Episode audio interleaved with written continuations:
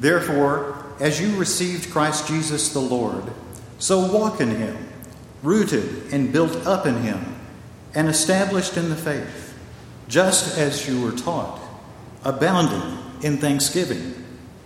See to it that no one takes you captive by philosophy or empty deceit, according to human tradition, according to the elemental spirits of the world, and not according to Christ.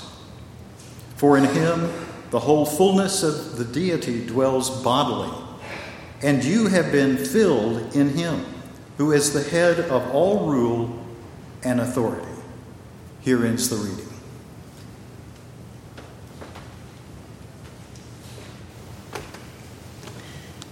It is certainly a, a, blessing to be with you in this wonderful, gifted, grace filled congregation uh, this weekend. I've enjoyed myself so much, and uh, you are a well loved congregation, and uh, you are missional. Uh, your advertisement, in my mind, did not oversell, not a bit. I want to, before I read our passage passage this morning, the call to worship was Psalm 145, right? And right after we finish reading, it says this, because this is the theme of what we're going to look at this morning. One generation shall laud your works to another, and shall declare your mighty acts. One generation shall laud your works to another, and shall declare your mighty acts. Well, our passage today in Deuteronomy 6, if you'll open your Bibles to that, is all about that.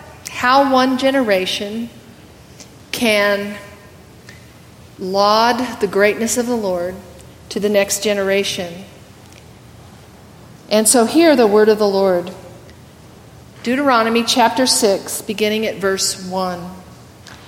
Now, this is the commandment, the statutes, and the ordinances that the Lord your God charged me, me being Moses, to teach you to observe in the land that you are about to cross into and occupy. Deuteronomy is the second law, and so it's a summary of the really the uh, Exodus and Leviticus.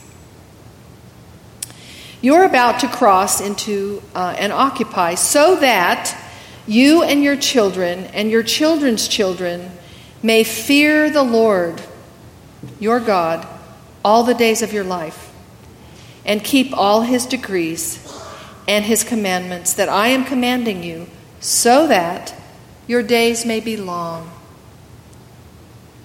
Hear therefore, O Israel, and observe them diligently so that it may go well with you, and so that you may multiply greatly in a land flowing with milk and honey, as the Lord, the God of your ancestors, has promised you. Hear, O Israel, the Lord is our God, the Lord alone. You shall love the Lord your God with all your heart, with all your, with all your soul, and with all your might. Keep these words that I am commanding you today in your heart. Recite them to your children and talk about them when you are at home and when you are away, when you lie down and when you rise.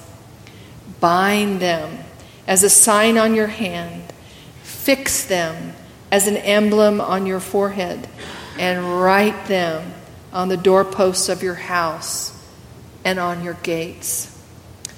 The word of the Lord. I want to talk about the importance of multi generational communities of worship. And we are a multi generational community today. There's some folks in here that are older than I am. Thank you so much for doing that just for me.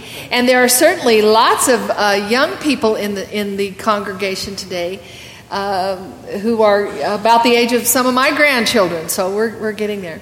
But I want our younger listeners today, the children uh, in our midst, are you ready? You paying attention? I want you to listen for a word that I'm going to say a lot during this long part of the service, during the sermon, all right? Now, here's the word. And it's going to be a little bit weird because the word is the word. I want you to listen for the word, the word. And the word that's being referred to when I say the word or God's word or anything like that is what? The Bible, right? That's the scripture. And this whole passage is about how important it is for one generation to laud thy greatness to the next. And we can only do that through God's word. All right. Now, what I'm going to do when I leave with um, Pastor Howard is, uh, you know, we're going to walk down and then, you know, we shake hands out there. And I want all the children in the congregation to tell me how many times I say the word word. All right. Now, you can start right now. Okay. Word. All right. Here we go. Francis Schaeffer wrote in his book, The Church at the End of the 20th Century, had a good word for the 21st century. And he wrote this The first thing the Christian community should do is to stand as a community in a living, existential, moment by moment relationship to God. Stand in awe and worship, waiting before God. Only after the vertical relationship is established are we ready to have a horizontal relationship and a proper Christian community. The Christian faith happens in a community a multi generational community. Because faith is not private. Our relationship with Jesus baptizes us into his body, and we learn together from our very first baptismal moment until the time of our own funeral what it means to hear the Lord, obey the Lord's word, and to glorify the Lord. Our home and our families need the family of faith to raise our children to know and love the Lord. Because, as you very well know, there are no perfect parents, and not all parents have all the gifts.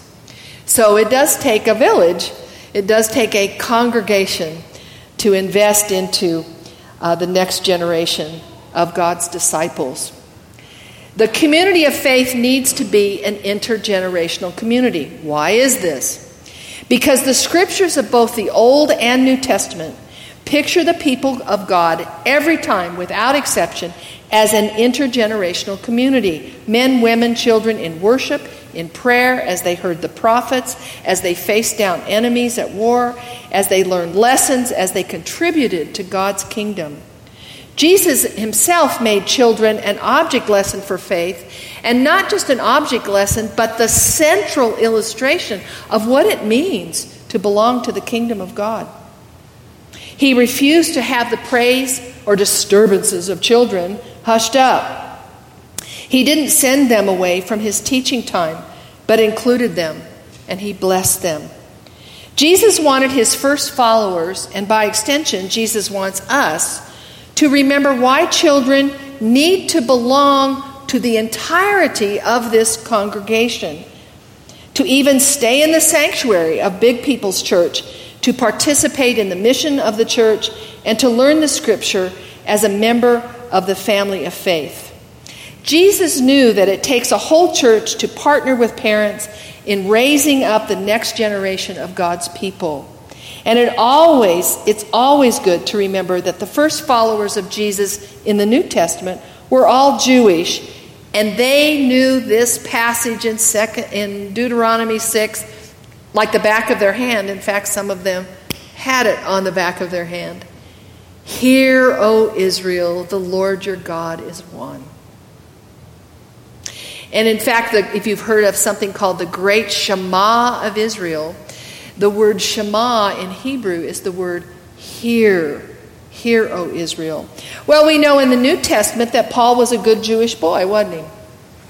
Who got surprised by the God of Israel on his way to Damascus and became a follower of the risen, uh, crucified, and risen Lord Jesus Christ. But he was Jewish from beginning to end because he grew into his real Judaism when he met the Messiah of Israel in the person of Jesus Christ. He knew the Shema. And Paul is so good at writing 13 out of the 27 books of the New Testament because he already knew God's Word. And it began to make more sense to him in the light of Jesus. So, is it any wonder that in his greatest book, the book of Romans, Paul writes this Faith, finish the sentence for me. Faith comes by hearing. Hear, O Israel. And what do we hear? The word of the Lord. So, the centrality of Scripture in this congregation is, in fact, by the Spirit, the source of your strength, your mission, and the structure of your worship service. And these are things that must be passed on to the next generation of believers.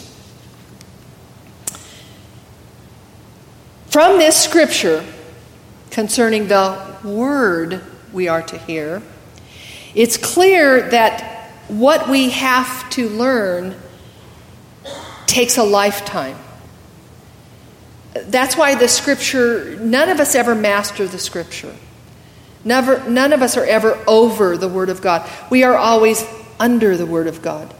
Why is it in a congregation like this with very fine, intelligent, and highly literate people, we read the Word of God out loud?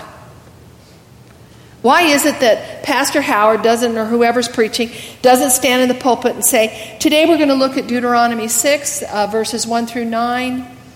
Go ahead and read that. Give me a sign when you've finished. Why not? Y'all can read it, and y'all better have brought your Bibles. Right? No, we hear the word of the Lord because faith comes by hearing. And it's one way that we hold each other accountable for the word that we just heard. And it's God's word, not my word, not Pastor Howard's word. It's God's word. And we have heard it together. And therefore, we're free to hold each other accountable for what we've heard. You heard it. How does this then shape our lives? And God does want all that we have. In the Old Testament, here in our passage today, uh, you will uh, love the Lord your God with all your heart, soul, and might. Do you see that? Verse 4. Now, Jesus, because he's Jesus and he's the only one that can do that, he adds something to God's word in the New Testament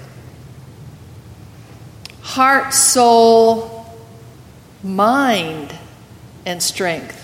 And why is that? Because he's preaching in Aramaic, he's preaching maybe in. Uh, and, and all the Hebrews that he was speaking to in the day that he taught, they all used a Greek translation of the Old Testament, the Septuagint. And so the Word of God they knew was in Greek.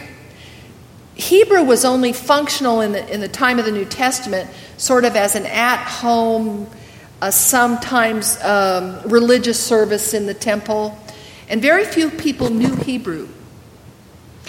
In Hebrew, the word soul, which we read here in our Deuteronomy 6 passage, included the mind automatically. The mind was included in, in the Hebrew word for soul.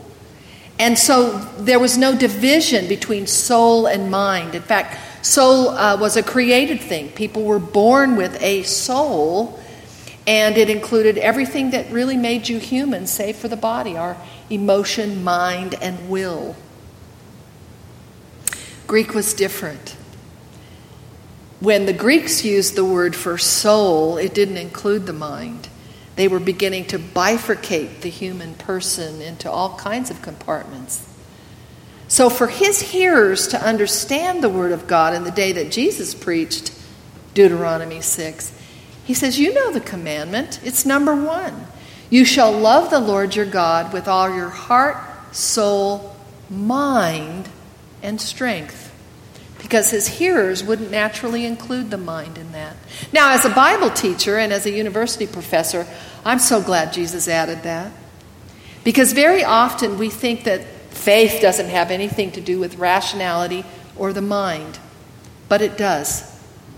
And we must be vigorous in the use of our mind, heart, soul, and will, all of it, as we engage the Word of God, which is the Scripture of God, in order to keep the first commandment.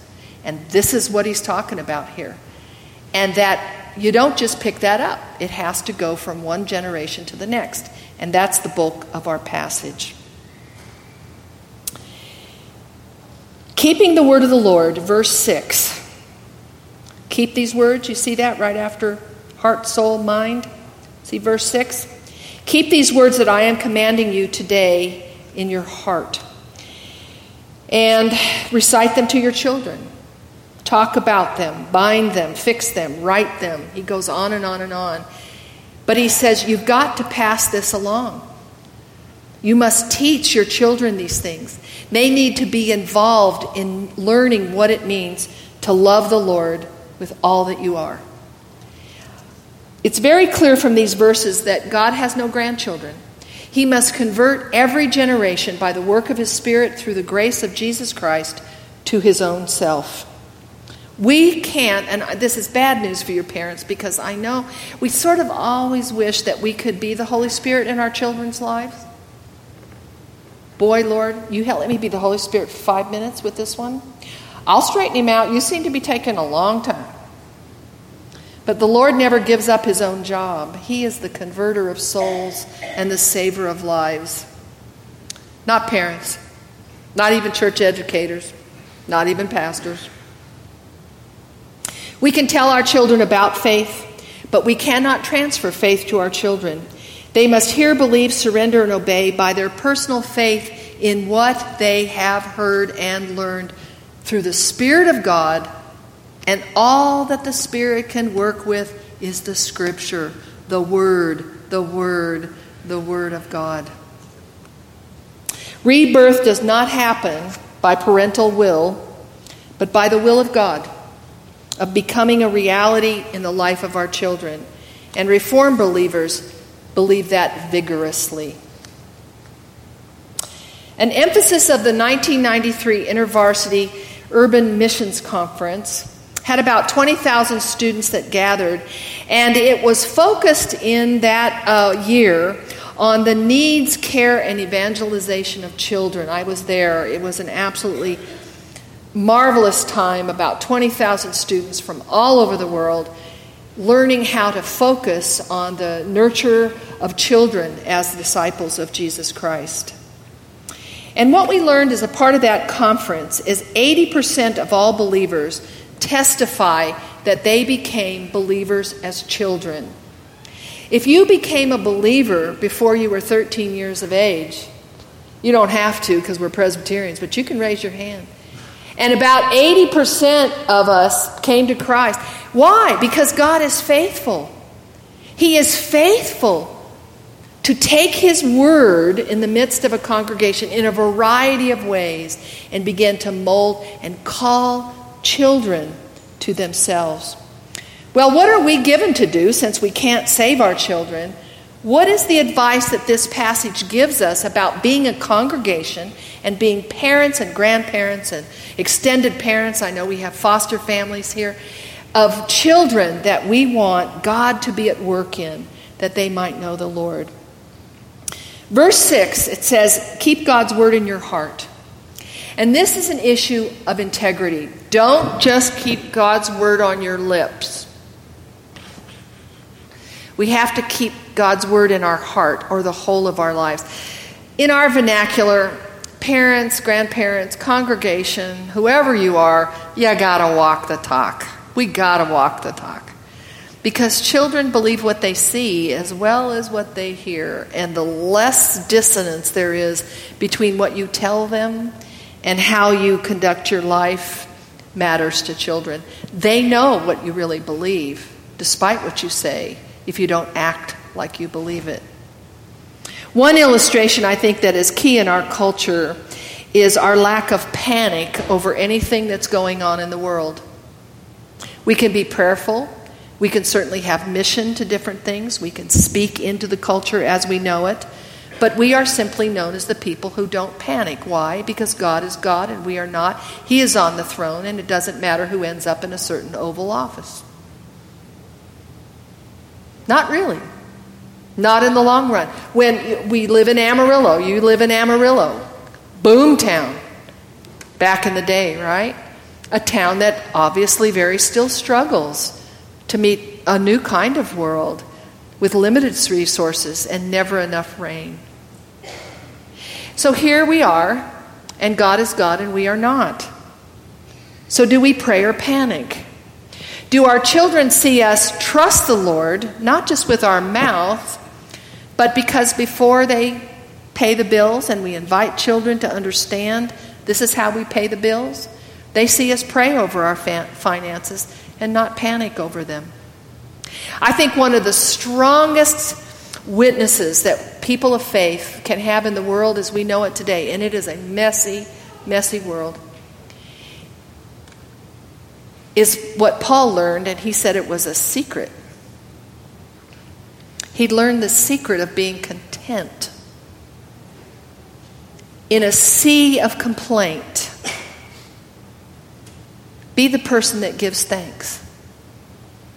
In a world of panic and fear, be the person who demonstrates your confidence in the sovereignty of God. He is on the throne, He will not be dethroned.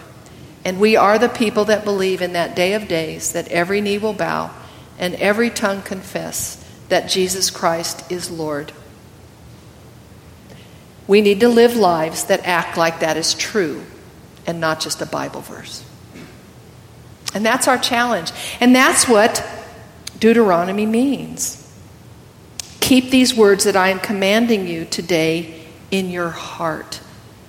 Really believe what you believe and act on that. And then for your children, recite them to your children. We need to teach our children the scripture they need to be in Sunday school without fail every Sunday. They need to participate in your home Bible studies as they are able. They need to memorize the Word of God. Um, they, and, and this is just the, walls of your church are plastered in a variety of ways with God's Word. This church is even without speaking a word, it's just full of the Word.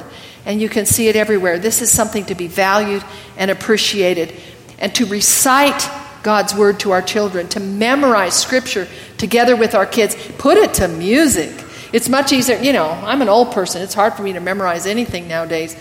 And but if I put it to music, I've got a bigger shot about doing it.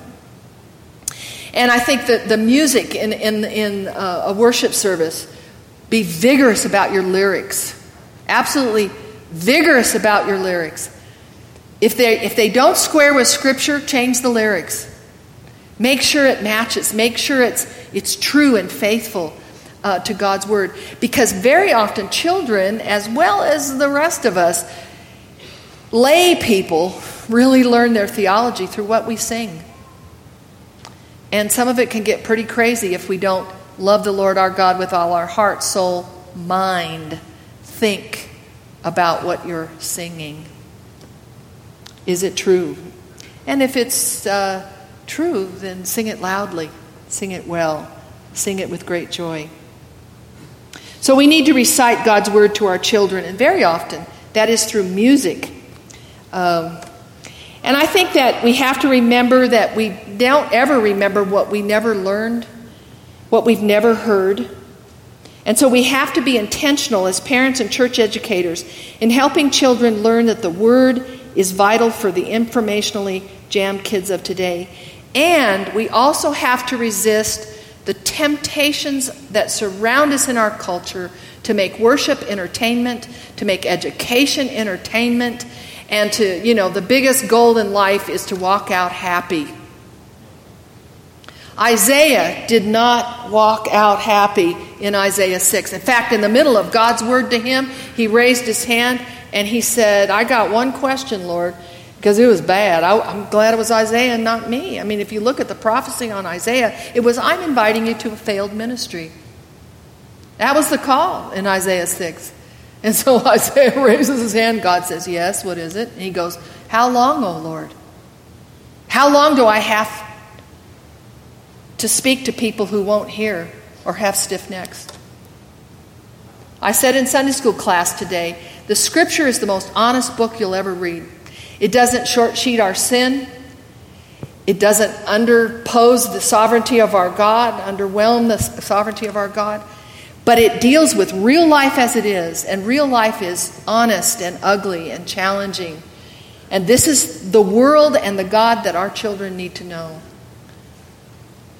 Because this is the world that they're going to grow up in. And they need to know that our God is big. And He is on the throne, even in the world in which we find ourselves in today. So keep God's word in your heart, recite God's word to your children, and for heaven's sakes, verse 7, talk about God's word. This is where we become theologians. In other words, we need to talk about God's word. It's one thing to say Jesus is Lord, and it's another thing to understand that that was an absolutely countercultural movement when Paul wrote the word. He was standing up to every other pretend kingdom in the world. And he's saying, no, there's only one throne, and Jesus is on it. And he alone is Lord. And so that we talk about what the word means. We study the word. Um, we ask questions about the word. We grow in our knowledge of the word throughout our life. I find uh, Philippians 1 6 to be highly comforting. He who began a good work in you will bring it to completion in the day of Jesus Christ. Until you breathe your last breath and you are either at your own memorial service or whatever, you need to study the Scripture and know the Scripture and ask questions about the Scripture and talk about the Scripture and always never ever believe that we master the Scripture. It masters us and that it takes a lifetime. You won't be done with Bible study or worship or the Christian life until your last breath and you find yourself at home. It's one thing to talk about a sword drill in the church, uh, in you know a youth group or something. It's another thing to equip the youth in this church to enter into a bigoted and racist conversation in the hallways of their high school and have them speak the word of the Lord and to diffuse a situation and to risk doing so even at their own loss. That's what it means about talking about the word. Well, how do we do that? How do we surround our children? Well, we bind, we fix, we write, verses 8 and 9. We bind God's word on our hands. We allow children to be, it's different how we do this today. Israel did it literally. But we have the Holy Spirit, so we we help children engage the Word of God with their hands. They are involved in the ministry of the church. They visit old people. They go on hospital visits where that's appropriate. They learn about who's sick in the congregation. And at home, you pray with your children about Miss Nellie, uh, who needs prayer. We fix God's word on our foreheads. Again, we think about, we ask our kids, what do you think about this? How do you see this in the world? We watch TV in the light of God's Word. We mute the TV, install it when we hear something that's just ridiculous, or a laugh track that laughs at something that, if it were in the real world, would not be funny. And we ask them, What do you think about that? If Jesus were sitting here on the couch with us right now, what do you think Jesus would say to that young man who just spoke that way to his parents? What do you think about that? That's what it means. Fix it on your forehead. Think through what the scripture is really saying. And write them on the doorposts of our house. We become theological people when we think through God's word. And this is so important. I'll close with one story. When my best friend's husband uh, died in a plane crash in the Gulf, Gulf of Alaska years ago, uh, he was a missionary with seven other missionaries on this plane, and they all perished. And our college friends sent me money so that I could fly to Alaska to be uh, with my friend Pam in her sorrow at the loss of her husband. And I noticed as we drove across New Orleans on our way to the airport that my little chatterbox Scott who was five years old, was not saying a word. And when that was a signal to me, I knew this child well. When he clams down, that means something's bothering him. And the clueless mother that I was at the time turned around and I said, Scott, are you okay? You feeling okay? Because I'm leaving town, right? That's when he's going to get sick. And I turned around. I said, What's, is something bothering you, sweetheart? And he looked at me he said, Mama, how big is your plane that you're flying to Alaska? I mean, he had entered into the sorrow of our household over the death of our friend who died in a plane crash. And now mama's getting on a plane and flying to Alaska. Hello, connect the dots, parent. So I said this in a very cavalier way Oh, honey, mama's going to be okay. Mama's plane is big. Jesus is with mama. And my little five year old theologian looked me straight in the eye and very quietly said, Well, mama, Jesus was with those missionaries too. And he was right. How dare I soothe his little soul with a non biblical parental platitude? The call is to do the work of God, live or die, to love the Lord our God with all our heart, soul, mind, strength, and life, if that's what it takes, while we do the right thing that we know God has asked us to do. So we talked all the way to the airport about what it meant to know and to be, to do and to obey the word of the Lord. And how it doesn't have guarantees of success, a la Isaiah. And it doesn't have guarantees of that everybody will like it. We know that really well. But when we do and know and love the word of the Lord, generation to generation, we have pleased God. Hear, O Israel, learn, teach, recite, memorize over and over again, generation to generation. Then we will be a community of God's people able to worship the Lord in spirit and in truth. In spirit, because we are depending upon the Lord and His Spirit and not our programs. And in truth, because that's the scripture. Thanks for having me.